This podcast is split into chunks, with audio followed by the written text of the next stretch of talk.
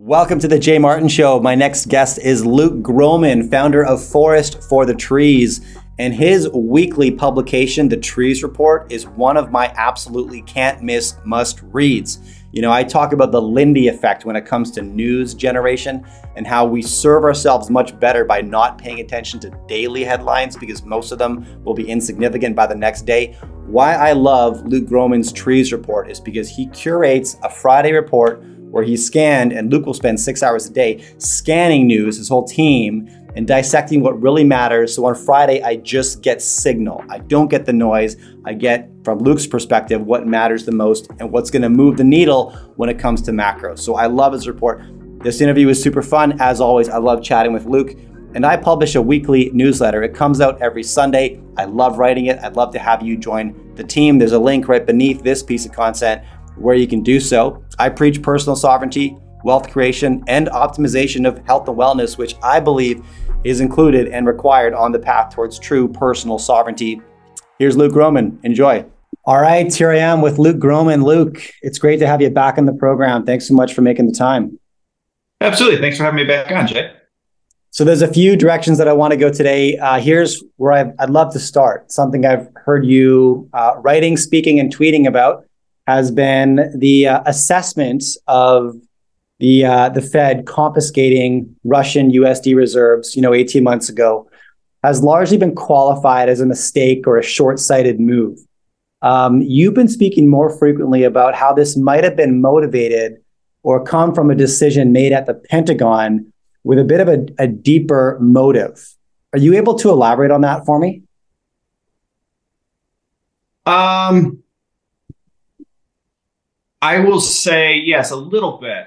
My sense is that there were different schools of thought within uh, Washington. Um, and I think you've, let's take a step back. We can go back 10 years and we can, uh, 12 years, and we can see the chairman of the Joint Chiefs of Staff of the U.S. Uh, Defense Department saying, uh, direct quote, we're borrowing money from China to build weapons to face down China. This is not a sustainable strategy. That was Admiral Michael Mullen in 2010 or 2011. Uh, there have been other things the Pentagon has said. Uh, I would point most notably toward an October 2018 report called Assessing and Analyzing the Defense uh, the manu- the defense manufacturing base or assessing the U.S. manufacturing base for defense purposes, something like that. But the date is October 5th, 2018. You can find it online. The public uh, uh, unclassified version of it is available online. It's a lengthy report, but the punchline is this: it is chapter and verse for close to 100 pages highlighting the various ways in which the United States industrial base, and in particular the parts of the industrial base most closely important to the or the most important to the defense sector were dangerously sole sourced, dual sourced, or undercapitalized, dual sourced or sole sourced to China, and or unca- undercapitalized as a result of many years, in part competing with state uh, funded, state uh, backed enterprises in China who need to make less money just by virtue of them being state backed. So there is a long publicly available daisy chain of evidence for anyone willing to see it that the Pentagon has realized for a long time that the hollowing out of the U.S. defense industrial base is becoming a national security threat. My sense is that there is in particular in the aftermath of COVID, when it became obvious to anybody with two eyes that our supply chains were woefully inadequate, when we couldn't get masks, we couldn't get medicines, we couldn't get all this stuff because it's all sourced to China. Anybody paying half of attention realized that that it had gone critical, the situation. And my understanding, my sense is that the Pentagon, elements within the Pentagon, certainly, and, and other parts of Washington, understand the currency system set up well enough to know that you, you, get any any expert on the monetary system, they're going to tell you some version of the way this system works is we export dollars, they send us stuff, they take the dollars, they recycle them into our financial system. That's 101. Mm-hmm. This, by virtue of being 101, um, I think, and when I say by virtue of being 101, just this sort of base level of understanding of the financial system, I think has been understood um, that the way it's structured, that the dollar system as it's been structured, let me clarify, the way the dollar system has been structured, that there is a connection to the hollowing out of that defense base is what I'm trying to say. That is, and that is not to say that that that, that, these interests, uh, Pentagon, Washington said that they're not smart. They're brilliant, but they're they're they're not economists, right? That's that's when I say. So when I say it's at a one-on-one level, it's not about oh they're dumb, they don't get it. No, they're brilliant, but it's economics. There's sort of this fundamental understanding of the economics, and they're making the connection. They have highlighted it for a long time. They know okay, the defense industrial base has been hollowed out. They've been complaining about it's a national security threat. I think in the last several years, there has been the connection to wait a second. The reason this is happening is because this system requires us to run these deficits. This system requires us to hollow out our defense industrial base, and it's gone too far. And so when I, what I've been highlighting, I think there was an understanding of this being the case. This has gone too far. And my sense is that um, if you if you want to make a change to the system in a way that is advantageous to the United States, you need to move to a neutral reserve asset, mm-hmm. right? So you can trade multiple currencies, but you settle in something like gold or at a floating price. But to do that, something has to be done. And this is this is my speculation. Something has to be done to indict uh, the safety of the incumbent primary reserve asset over the last 50 years, which are treasury bonds. My speculation is that this was understood that doing this would hmm. indict the safety of that instrument. And I think it absolutely has indicted the safety of that instrument. And we can, I can say that because I can look at what gold buy, central bank gold buying did. I can look at what central bank treasury selling did. And some of the treasury selling was defensive currencies. I get that. But again, if it's a dollar shortage, they should have been selling gold too, and they weren't. They were buying gold hand over fist, and it's continued into this year. Yes. So my sense of this again is has been this daisy chain. The pentagon has known for years they are getting hollowed out. That you can see it you can put it together. It doesn't take a whole lot of looking. And once you see it you can't unsee it. Covid accelerated it.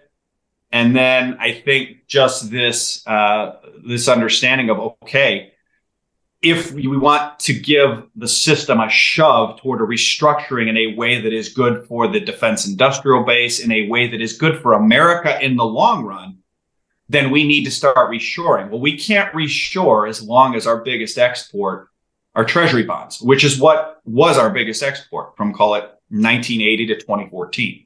You got to move to a neutral settlement asset. And now you're seeing these things happen. So it's not, it, it is a, a construction. It's putting together the dots. It's putting together the dots uh, with some informed speculation, and that's really where it shakes out. Yeah. Okay. I mean, it makes the way you walk through it makes logical sense to me. Let me try to say it back to you and see how close I'm following the puck here, Luke. So, you know, as you said, you, you needed to find a way to remove the number one export, which was treasuries, right? The way you do that is by indicting the safety of that instrument, right? Treasuries by compromising Russia's US dollar reserves and sending a message to the rest of the world that this safe haven asset isn't as safe as it used to be, or maybe as you thought it was. That decreases the demand for the treasuries as export, right? Therefore, inspiring, I guess, US industry to start onshoring because they're not receiving those dollars back. How am I doing on that? So there's a all you finished with what will be the end step. I don't think we're quite there yet. We're taking baby steps in that direction. There's two intermediate steps to that, which is it's a, there's a backup of treasuries, right? So basically, we're still running deficits, but now foreigners aren't buying them. Okay, yeah. so they're not buying enough of them. At least they are buying some, but there's not buying enough. So that leads to a backlog of treasuries. Those those treasuries pile up. So what happens to the value of something that's piling up? There's not enough demand. The price falls, right? So price of treasuries falls, yields go up. So it raises cost of capital. The U.S. engages in a series of actions to try to find a home for this stuff. You do things like you regulate the banks into buying it, like we've done. Oops. That's why this spring was, I think, a really big deal. This bank, not a bank crisis, a treasury crisis. Mm. Uh, you regulate your money market funds into it. And then when you run out of room, you have either you, you have increasing treasury dysfunction, right? That you have increasing treasury volatility. We're seeing record high levels of treasury volatility, treasury volatility at levels only associated with much more severe crisis than what we've experienced. And eventually what happens is the Fed prints the money to buy them. That's it. That's what's that's what's going to happen. And then when that happens, the dollar's going to fall sharply. And as the dollar falls sharply, and in particular, depending on what the deficits in the U.S. are being spent on, uh, we end up with a basically a version of industrial policy, much weaker dollar. And now the reshoring comes back. So you're right. That's where the end game is. Uh, and so when you see uh, when you see things like the Biden administration come out and say we're going to spend fifty billion dollars on semiconductor plants, this is another huge, huge clue that people in markets are still generally ignoring, which is when in our lifetimes has the United States engaged in that type of industrial policy? The deal was Asia, you take all the semiconductor manufacturing and we will buy it and we will send you dollars and you send the dollars back, you buy our treasuries. Mm-hmm. The fact that the Biden administration is running what is a Trump economic plan, let's be clear. Uh, and I don't, to me, they're both two wings of the same bird. So I'm not trying to pick one or the other. All I'm saying is this was a Trump economic plan that everybody hated when it was Trump, or at least a lot of people hated when it was Trump. And now Biden's doing it, and everyone's like, hey, this is great. I think it's great either way. I don't care who does it. It's the right thing to do for America in the long run. Mm. But when you see this, you can see where this is going. Because what's to stop it from being 100 billion, 200 billion, 500 billion? This is what it has to be. This is what, in my opinion, it's ultimately going to be. Uh, and the Fed's going to pay for it, in my opinion. Basically, that's the intermediate step is you get the baby steps in the direction of semiconductor remanufacture or manufacturing, reshoring. Uh, you'll get other types. They're they're moving in that direction. It's not fast enough, in my opinion. It's not aggressive enough. I think it's being held up by domestic politics and infighting. But ultimately, what happens is you you go to a they're they're moving toward a World War II economy, which is spend whatever you need to build stuff. The Fed buys all the treasuries. The release valve is the dollar and inflation, and that's that is the process that was started or really accelerated by the freezing of Russian FX reserves. That that starts that daisy chain, in my opinion. Okay. I mean, my the, the question I want to ask, Luke, is, is what happens next in this scenario? Like if you were to walk through sort of next steps, foreseeable next steps, major headlines, what comes to mind? It depends on which side of the two sides within the US government wins. Um, to be clear, there appears to be two, two different sides. And you can see this again. Once you start looking through this lens, it's very difficult to unsee it. There is the bond market, whatever's good for the US bond market is good for America winning of Washington. And those are the Larry Summers and the Robert Rubins and most of Wall Street and certain Washington interests. And anyone who says that if we lose reserve currency status as it's been structured for the last 50 years, that it's the end of the world. Those are all on one side. Okay. It's all generally around whatever's good for the bond market. Hey, if we need to take unemployment to six to eight percent to stop inflation, and that's what we need to do. Those are those people. That's one side of the of the debate. The other side of the debate are the it's a lot of the Pentagon. Um, certainly, Pentagon influence certain intelligence uh, uh, departments. It's um, certain U.S. industrial uh, uh, components, but those are the we cannot fight a war against China, borrowing money from China to buy components from China to make weapons to face down China. Mm. And this is, you know, on one side you have people talking tactics and you have one side you have people talking logistics. And it's as, as general yeah. barrow from the u.s military u.s marine corps once said amateurs talk tactics professionals talk logistics. The professional soldiers are and and, and professional industrialists uh, are talking logistics. And so when you hear things like we need to reshore we need to um, uh, reindustrialize. We need the ability to make more here. Uh, these types of things. That's the other side. And uh, I would say up until COVID, the whatever is good for the bond market is good for America wing of U.S. politics was overwhelmingly in charge. Yeah. After COVID, uh, like I said, anyone with two functioning eyes could see that we had gone too far with offshoring. And while that bond market wing of the of the U.S. political uh, and economic system didn't care uh, while it was manufacturing jobs being offshored, uh, when they couldn't get masks, they cared a lot. Um, yeah. To oversimplify, and to be a little flippant, but not that flippant. Uh, the military's been the, for the last 10, 15 years, like I said before. So what comes next depends on which side wins. Ultimate. So there's two. There's two outcomes. Um, I guess there's. I guess there's really three outcomes, right? Outcome number one is the bond market side wins, and we go back to way we were, and you know, basically we go back to this. We're gonna. We're. We're. You know, the U.S. is to go back to its biggest export being treasuries, and, and all commodity trade will be done in dollars again, energy trade. Uh, and that requires basically overthrowing Putin and Russia and hoping that a Yeltsin takes over or somebody more soft line than even him, which is highly unlikely. Um, so that they'll sell oil to Western interests cheap, all in dollars.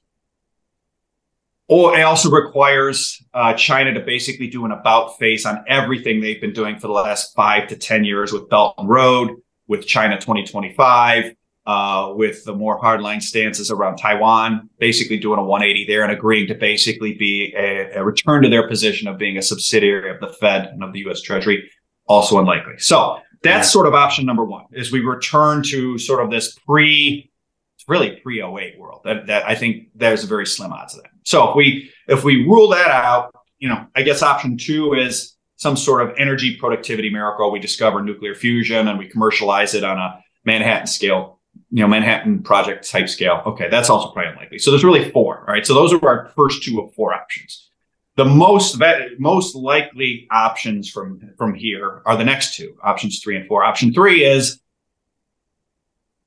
treasury supplies continue to back up because foreign central banks have stopped buying them and because US deficits keep rising, in no small part because the Fed is raising rates aggressively to stop inflation, thereby increasing treasury supplies as interest rises markedly. Mm-hmm. As those treasury supplies rise, you get into a, a, vicious cycle of deflation where, or as the rates rise, excuse me. So as the supplies rise, prices fall, rates rise. As rates rise, you're going to slow the economy. You're going to slow tax receipts. You're going to increase issuance of treasuries as the economy goes into recession. Treasury issuance rises. Foreign central banks actually turn sellers because the dollar's rising and they need more dollars. So now they're selling, Treasury selling, Fed selling. You get into a lot of supply, not a lot of demand. Rates rise, wash, rinse, repeat. And if Powell is willing to stand aside and let Treasury auctions fail, and let the United States and other Western sovereigns default on their sovereign debt because there is a rate on treasuries and it ain't 10%, where it's obvious to everybody the US cannot afford its interest at 120% of GDP without the Fed printing. If he's willing to stand aside and let the US government have failed treasury auctions and even default on its debt, then that's really good for the dollar, at least initially and it's really bad, I think, for everything else but gold until you get to that rate where the market's going to go, okay, 6% times 31 trillion is a trillion A plus this. And they're going to realize that they're going to default that year on, they, they can't pay interest and entitlements out of tax receipts. And we're already just about there, quite honestly, at 5% Fed funds. So the market's going to figure that out, and then it's going to bid gold, which is exactly what's happening. The market's going to bid gold despite rates rising, which is exactly what we've seen over the last call it six to twelve months. Tips right. are up and gold's up. Yes. Right. So so up against tips. Okay. So that's option one. And that that's basically the system breaks, and then we who knows? That's very chaotic. Um, option two is either we start on path that that path, or proactively something comes up uh, where the Fed basically yields, for lack of a better word, to the fiscal dominance that is now de facto in place. Basically, Fed says, okay, we're not going to let 10 year treasury yields go over 4% or 3% or wherever they cap them, like they did in World War II. Mm-hmm. And the release valve is inflation, and the release valve is the dollar. And interestingly, that situation is really good for gold too. Um, that situation is really good for Bitcoin. The situation is actually really good for basically any U.S. asset that isn't a bond, and it, and it could be nominally good for bonds, right? If the Fed the mm-hmm. Fed caps ten year Treasury yields at two, and they're trading currently at where are they trading right now? Uh, three, three, three, five, three, six. Uh, hey, great. That could you, but in that world, gold's probably five thousand. You know, right. four thousand. So it's it's it would be a suboptimal expression of that trade. Bitcoin's probably at you know 100,000, 50,000, I don't know, whatever. Oil's up a bunch, stocks up a bunch. So you either have sort of a complete revolutions in you know to, to review the four the four options like revolution in Russia, revolution in China, everything goes back to the pre-08 world. Mm, probably not going to happen. Nuclear fusion or other sort of massive energy efficient productivity revolution commercialized very quickly. Option three is basically supply demand problem in the treasury market. And look, I pick on the treasury market. It's the reserve primary reserve asset, incumbent primary reserve asset of the world. Uh, it's the base rate off everything else is based on and you back up and you have sort of a whoosh down deflation up to and including treasury auction failures or defaults and chaos, or you have uh, that happen for a little bit, or you just move right to, and then the Fed caps yields. Basically, they go to yield curve control, and that is extreme inflation, extreme dollar weakness, uh, and that's actually a global economic boom, probably the greatest we've ever seen since the immediate aftermath of World War II. Because remember, everybody's short dollars. So if the dollar really tanks, mm-hmm. global economic growth is going to explode, explode higher. It will be, it will boom. So those are the four options. And of those four, like option one and two between them probably have less than a 5% chance of happening. So like 95% chance on option three and four. And I think they're a coin toss. Um, now, they're a coin toss like now. If you say, okay, what of option one and two a year from now or 18 months from now, which is more likely? Option four is the only way. It's it, unless huh. like we get nuclear fusion between now and then. But option four is I have high confidence, high conviction that option number four is how it's going to go. I have no confidence because again, there's this sort of domestic civil war is too strong a word, but sort of, you know, civil war between the two sides that you know maybe Powell can he may he, he might think he's Volcker he might think he can be Volcker and God love him if he does he's wrong right. and the important thing for investors is, is if he thinks he's Volcker and he's wrong it's your portfolio that's going to go whoosh on the downside until he goes you know until he gets punched in the face by that whoosh and says oops I can't be Volcker because once it whooshes the reality is he's not going to let a treasury auction fail he's not going to let the U.S. government default he will print every dollar he has to because otherwise he goes down as the biggest guy. He, he, he will go down as such a goat that he, Arthur Burns will look like Volcker compared to Powell. So right. That's that's why there's these two scenarios in the very short. I don't know. Uh, um, and you know we've been telling clients like we have a we've been recommending a barbell approach. First, I've been a barbell approach, which is 25 to 35 percent in overweight in in cash and short term treasuries. Why? Because okay. I think Powell actually thinks he thinks he can be Volcker and uh, like it, it, that's laughable. It's ludicrous. Uh, but he seems to think he can be, and until he proves to himself that he can't be, and I think that process started in the first quarter of this year, by the way, with this whole banking snafu. Okay. Um, that's those are those are your outcomes. So yeah, and I agree with you. I don't see any scenario. I mean, what do I know? But I don't see any scenario where where China pivots as aggressively as they would need to, right? And it looks like they can't. They can't. They can't. Yeah, they're far down this path.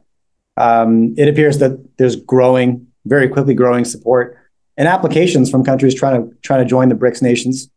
Um, I think on Bloomberg this morning they were reporting 19 companies raised their hand to join. I don't know what that means. Is it 13 officially, six unofficially? Uh, however, those are vetted.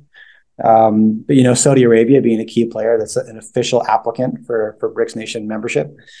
Um, with so much demon momentum, I, I, can't imagine that scenario.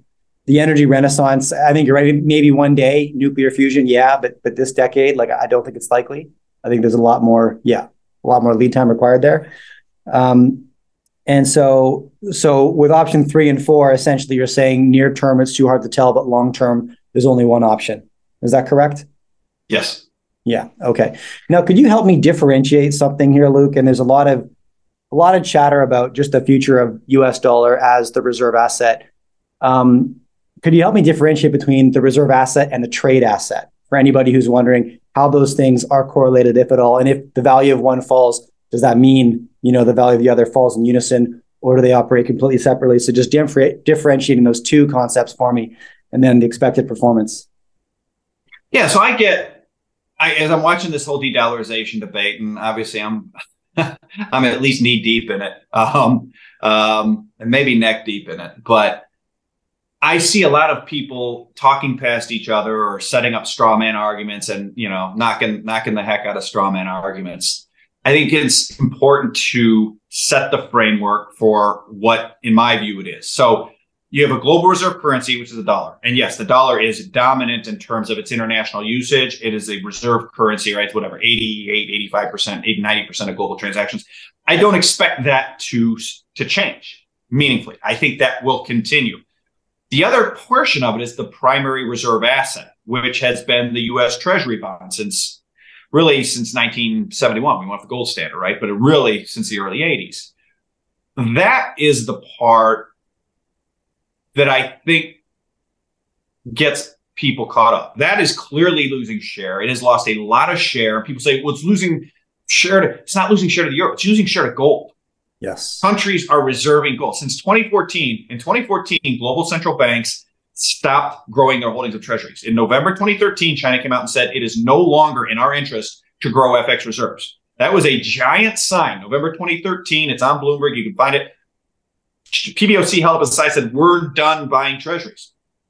It's not done buying dollars, done buying treasuries. We're not going to finance the US government anymore directly. Since that date, since January 1, 2014, global central banks' holdings of treasuries are down in aggregate, I want to say three or four hundred billion dollars, and their holdings of physical gold are up three or four hundred billion dollars. Um, yeah. So, so it is crystal clear the primary reserve asset has is it is losing share. The, tre- the treasury bond is losing share to gold. Now, when you talk about de-dollarization, for me, it's all around what what is the system moving toward, right? What's going to replace the dollar? This is a total straw man argument. Nothing's going to replace the dollar. There's no nobody wants it. No one's in a position to do so. And nobody wants it because they have to hollow out their manufacturing in the way we went through at length to start the show. Uh, this, what the system is evolving to is a system where either the SDR basket currencies or everybody can buy energy and other commodities in their own currency. They can settle in uh, uh, um, any goods, right? So on a net basis, so if you're China, people, you know, the only people who run surpluses against China tend to be uh, commodity producers. They're commodity producers, semiconductor producers, right? So, yeah. you know, in theory, Saudi, Russia, Venezuela, OPEC, they're going to own some yuan at the end of the day. In theory. Okay, what do they do with the yuan? Well, they can recycle them into Chinese made goods with any net settlement in gold. And China in 2014 opened up the Shanghai Gold Exchange International Board. They oh, that's an opening of their capital account on a limited basis through gold. The amount by which China's capital account is open is subject to how big, how high gold's price gets. So it is not an open, wide open, open. And so there's just this talking past of like people think that the new system is going to look like the old system, but it doesn't.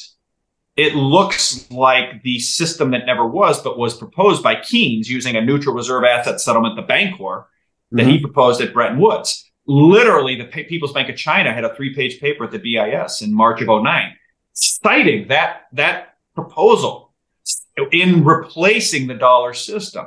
They literally said it. And so that's why I get a little frustrated sometimes because there's this sort of straw man argument of, well, nothing's going to replace the dollar. Well, yeah, I know. No, they're not. No, they're not trying to replace the dollar. The dollar will continue to be the most used currency, in my opinion. It'll still be the reserve currency, but they're not going to reserve treasuries anymore. They're going to reserve gold. And oh, by the way, the dollar was the reserve currency from 46 to 71 when gold was the reserve asset. Mm. Except it was fixed price. It's not going to be fixed price. It's going to float in all currencies now. So that I think is what we are watching happen. I, you know, when I first started talking about this seven, eight years ago, like it was, it was informed speculation and I could see it happening. Like, it's happening. Like there's no, you know, when, when it happens, if it, it's happening. Like you can look at central bank reserves, look at the tidal wave of people selling oil and commodities out in, in yuan, not dollars. Look at the oil contract they set up it's it's all in the open. And then when you see things, when you start looking through this lens, certain events that you have only looked at one way, you start seeing it from the other side. So, for example, I just said they're going to net settle in goods. Well, what does China produce? Well, Huawei 5G equipment five years ago was among the best in the world. And what did the U.S. do? We went, we knocked the, we knocked the legs out from under it with sanctions. We set it back several years. Yeah. Why would we do that? Well, yeah, on, on, on the surface level, it was probably about just competition. But there's a currency dynamic too, because guess what? If you're if you're China sitting down with Saudi, hey, sell us oil and yuan. But what do you have? Well, I got a bunch of plastic trinkets. Eh, it's a very different conversation than, hey, I've got the best 5G equipment in the world. I will fill out. You, we can you can use those yuan for the best 5G equipment in the world. It's better than what the West has. Yeah, yeah oh, that's a different conversation. That's we better handicap Huawei. You know, let, let's let's knock them down a few, knock them back a few years. You start seeing things a little different. So it's happening. Hmm. Um, the whole conversation around de-dollarization, like use a lot of the arguments, debates tend to be around, well, nothing's going to replace it. Who's going to gain all that share? Blah, blah, blah. No one else is in a position. No, they're not going to run the deficits. You're right. You're not going to run the deficits. Right. Gold is going to absorb the deficits. And that's really, really good for gold's price over time.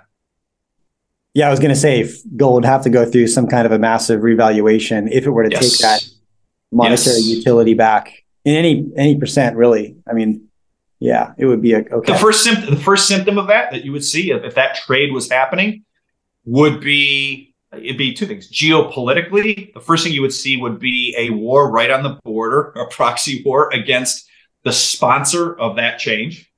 Russia. Uh-huh. Yeah. Because you have to have a nuclear armed major oil exporter leading this change. You have to. Uh, because you had a non nuclear armed uh, oil exporter, not quite as big, try it 20 years ago. It didn't work out well for him in Saddam Hussein. Mm-hmm. So that's number one. You'd see geopolitically. And we saw that last year. Hold the on. Luke, you- I'm sorry. Could I get you to elaborate on that point a little bit? Why just run through that that one statement. You need a, a nuclear backed oil exporter to drive this change. Can you just elaborate on that point for me? Yeah. Um, the United States has never attacked a country with nuclear weapons, that it has nuclear weapons.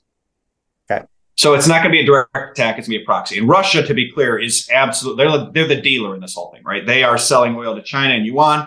They are sell, they, they are, are a major commodity exporter. Um, and so as long as Russia is willing to do this, Oil is fungible. They are a big enough market share.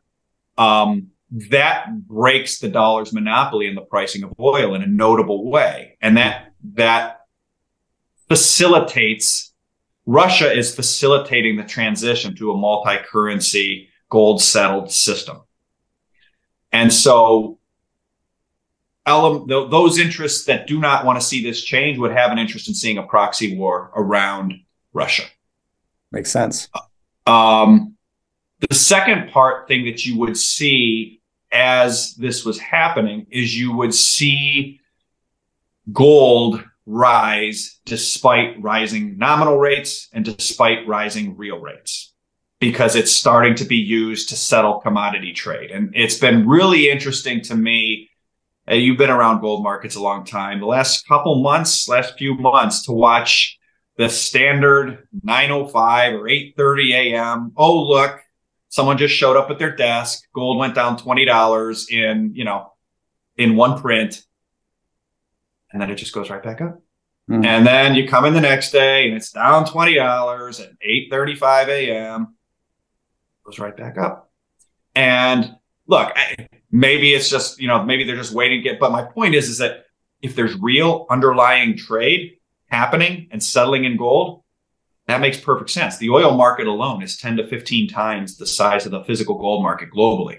So, like, you can come in with paper and sell it down to try to manage the gold price.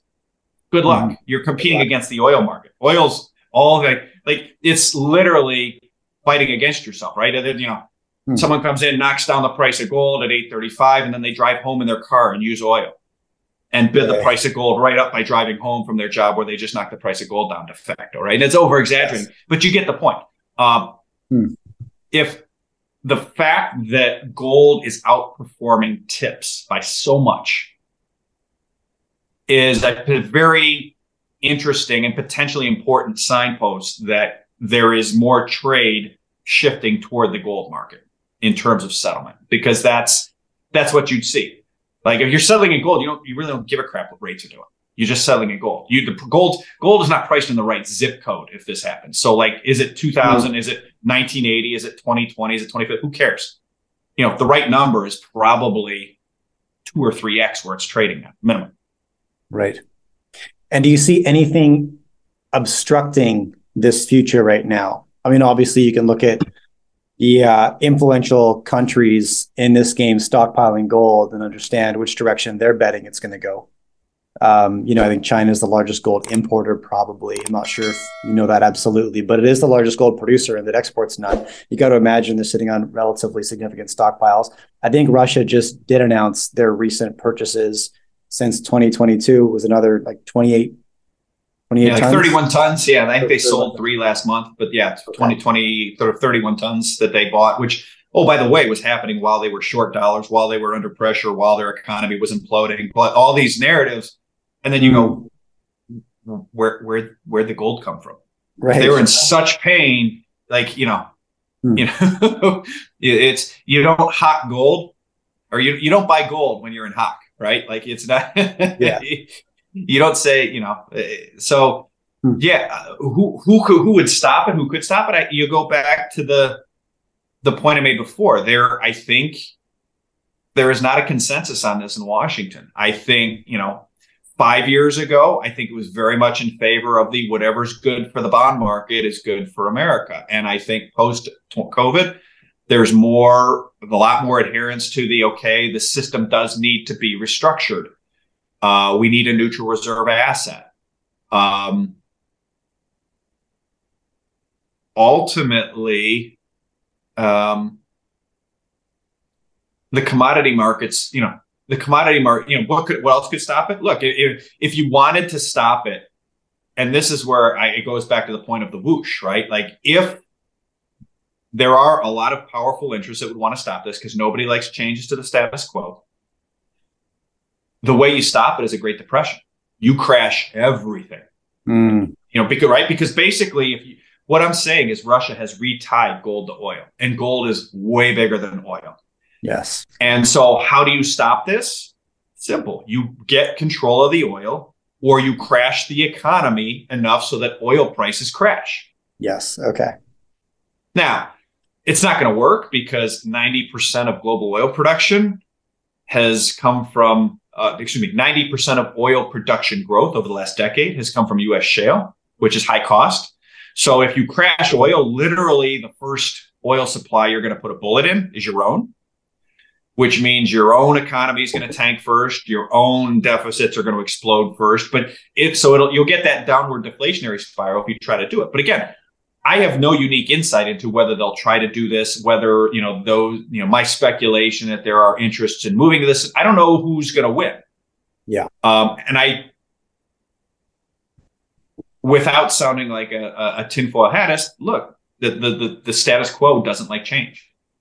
Um, so look, that, but increase the longer this goes on, the more, you know, you just said there's 19 countries, Saudi, the more you get on that, that list, uh, the bigger that list gets, the bigger a share of global energy and commodity production that that gets, GDP, global population, the more a depression you have to bring in to stop this. It's becoming too big, right? There's a network effect where it just at some point, you know, you know, the, the, the, time to stop a stone rolling down the hill or snowball rolling down the hill is when it's, you know, small at the top. If you wait until it really gets rolling, and I, I think we're probably beyond that point where it's, so. you know, standing yeah, in the way of it, it's going to crush it.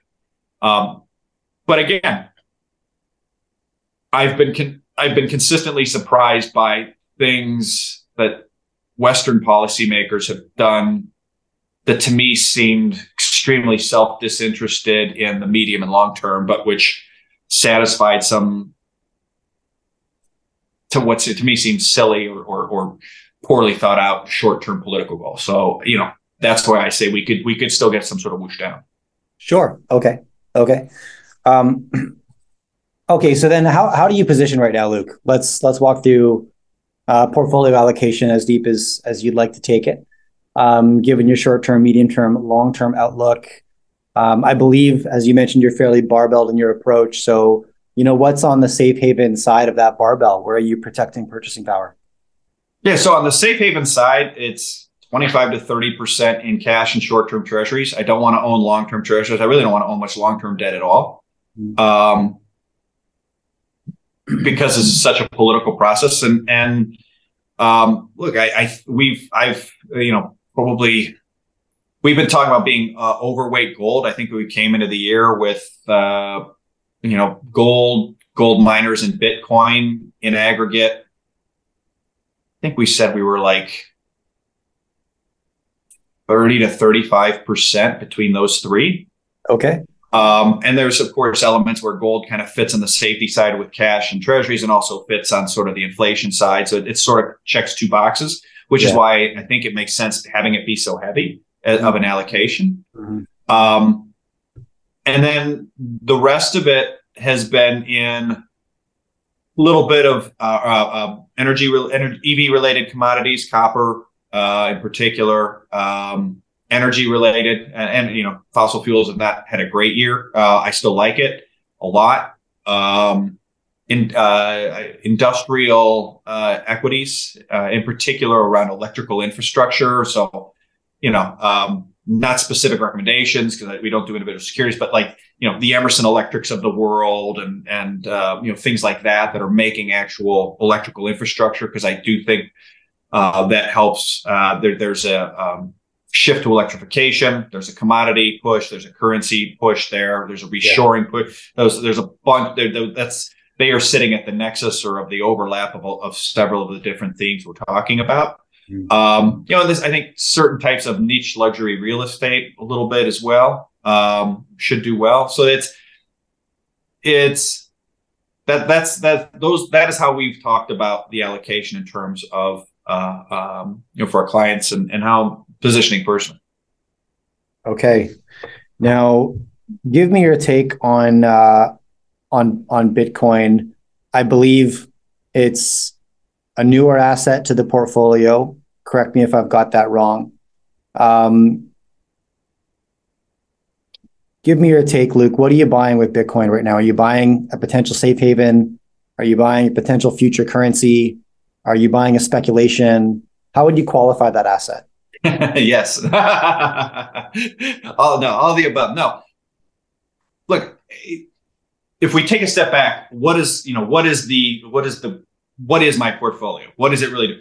You've got overweight, a cash collateral short squeeze in case there's this whoosh down and Powell mm. makes the mistake of thinking he can beat Powell and there's optionality to that, right? Because if there is the whoosh, you know, protects me on the whoosh and it gives me the optionality to buy into the whoosh. Mm-hmm. Everything else is, and, and and that's also the nod where I said in the short run, it's a coin toss. I don't know. Yeah, it's very political. The other side of it, all these other things, if Western central bankers want to avoid defaulting on their sovereign debt, they are going to have to more fully reserve the sovereign debt. In other words, their balance sheets are going to have to get a lot bigger, all of them. Um, it says, "Oh, the U.S. is going to be like we're just going to be like Japan." Yeah, we're going to be like Japan, except it's going to feel like we're Argentina. Our balance sheet will follow the Fed's, or, or, or will follow BOJ's. I agree with that that view, in my opinion. I think that's right. But it's not because we're a twin deficit versus China's current account surplus. It's going to feel much different. It's going to feel like 20 and 21 in, in 22 on mm. steroids, right? In terms of the inflation. And so I want to own assets with no counterparty risk. That's gold, custodied out of the system. That's Bitcoin, self custody uh, reserve assets that will do well as central bankers have to print more currency to more fully reserve their sovereign debt. Gold, Bitcoin. I would say energy is a, a reserve asset of sorts, but it's one of those that are there's execution risk. The ideal way to own energy is is like be Saudi or Russia, right? Your reserves are literally reserves in the ground, right? Own own an oil field, right? If I could find gas and you know and, and put a well in, like awesome. I would invest in putting in the well infrastructure on my property, but I, I, I don't, so I can't. Um, in lieu of that, investing in, I think, productive assets that have, that are close to energy, that reserve asset, that, um, for me in particular, I like things that are supply or generation agnostic, right? So Okay. If nuke wins, great, I win. If gas wins, great, I win. If coal wins, great, I get paid. If oil, right, I get paid. So that's why I say some of the electrical infrastructure, copper, those types of things, they tend to be relatively generation agnostic, and that's why I say it. So it's it's really around protection against the whoosh for now because I just don't know, and central banks are going to have to fully reserve their debt. If they don't, they're going to default. And if they default, great, gold's going to the moon because, right? So it's, I don't think they're going to default. You know, when you look at the great inflations in history, people tend to think it's been because of a supply demand mismatch. It's not. The great inflations in history have really come from countries in a fiat currency system that get too indebted and their central banks have to print money to maintain the nominal solvency of the sovereign debt. And we're there. Mm. That's we're there in the West. We were there in, in Latin America and other EMs throughout part of the 80s and 90s, early 2000s. We're there for the West now, and it's been a long time, but this is where we are. And so you need to own assets that are neutral reserve assets, that as they fully reserve the debt by printing more money, that that should do well. And that's that's that other side of that portfolio. Got it. Got it. Okay.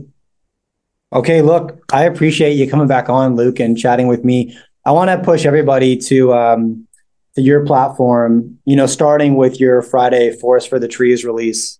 It's a weekly breakdown of like the 12 most significant headlines that you've read. How do you come up with what's in that? It's a piece I never miss. I read it every week. I love it, by Thank the way. It's exceptional. Thank you. Um, and the uh, the price point makes it a no brainer. Uh, how do you qualify? Like, how do you go through and, and select what you're going to break down that week? So it, it's much more an art than a science, I would say. So I, I read voraciously. I mean, I probably read, I don't know, four to six hours a day minimum. Uh, okay. I mean, I love my job. It's awesome. Uh, yeah. It's what I like to do. Uh, I've been blessed to read very fast and retain very quickly okay. uh, and retained for a long time. I don't know why. Thank you, mom. yeah, your date retention, your ability to recall dates, by the way, is like phenomenal, phenomenal. Thank you. And it's yeah, it's weird. I, I, I, like I said, I wish I. That's why I say it's a little bit more art than science. I mean, it's one of these things where I see charts, and I don't necessarily just see charts. I see charts, dates, and events, and inflections. And so, and, you know, I've always got to go back and recheck things because sometimes, you know, you remember things and the, the orders. Anyway, the point is, is I read voraciously. And when I see something that grabs me for some reason, I set it aside in a cutting room file. Um, and, and I don't always know why it grabs me. Um, and then I go and I visit that cutting room file as I get ready to write it. And I just start seeing what gets teased up from it. And what I'm looking for are things where I was thinking about something a certain way and it either strongly confirms or strongly refutes what I was think how I was thinking about it. Okay. And I'm looking for things where consensus is thinking about things a certain way and something strongly refutes or strongly goes against it. Okay. Um, yeah. Because I just found that it's when it helps defend against confirmation bias when I'm looking at it for myself and for consensus when the biggest money's made when consensus is all one way and there's something going strongly the other way. Like those situations I get I get giddy. I mean when I when it's time to write those and they don't happen that often but they happen all more than you think. And when I get those situations, I mean my fingers are just flying on the keyboard in terms of just it the, the note writes itself. So those are those are really fun. But that's hmm. so there's no science to it. I don't start with some sort of preconceived. Here's what I want to talk about this week. It's all I read a lot this week. Let me go to the cutting room file. Oh yeah. Oh oh, I forgot I read that and that. Huh. Oh oh oh, that's really interesting. Okay, that's number one. You know, let's keep mm-hmm. going. Uh, that's number two. Or you know, oh, I said that last week, but gosh, that's wrong now. I, okay, hey, last week we said this this completely changes that and we're sorry but we were totally wrong about that. Now you now we're thinking about it this way caveat emptor you know and and you know yeah. mea culpa. Got it. Got it. Okay. Yeah look well i appreciate it. And it's uh it's a no-brainer for anybody trying to understand macro because you can step back and with one piece every week I mean, as you said it, you can just still You're doing six hours per day, right, to come up with this. Some, sometimes, yeah. Uh, Much to my wife's chagrin, sometimes. Yeah, yeah. yeah, and it's the it's the Tree Rings report, which is the entry level product, which is absolutely a great place to start. Um, Thank you. Also, super active on Twitter. I'll copy that link uh, beneath this piece of content. But look, thanks so much for coming back on, Luke. I appreciate it. Hey, thanks for being on. It was great catching up, Jay. If you enjoy my content, do me a favor Follow or subscribe to this podcast. Drop me a rating and a review and share this with a friend. All of these things allow me to get bigger and better guests on the show. Now you can catch me all over social media at jmartinbc. Thanks for tuning in.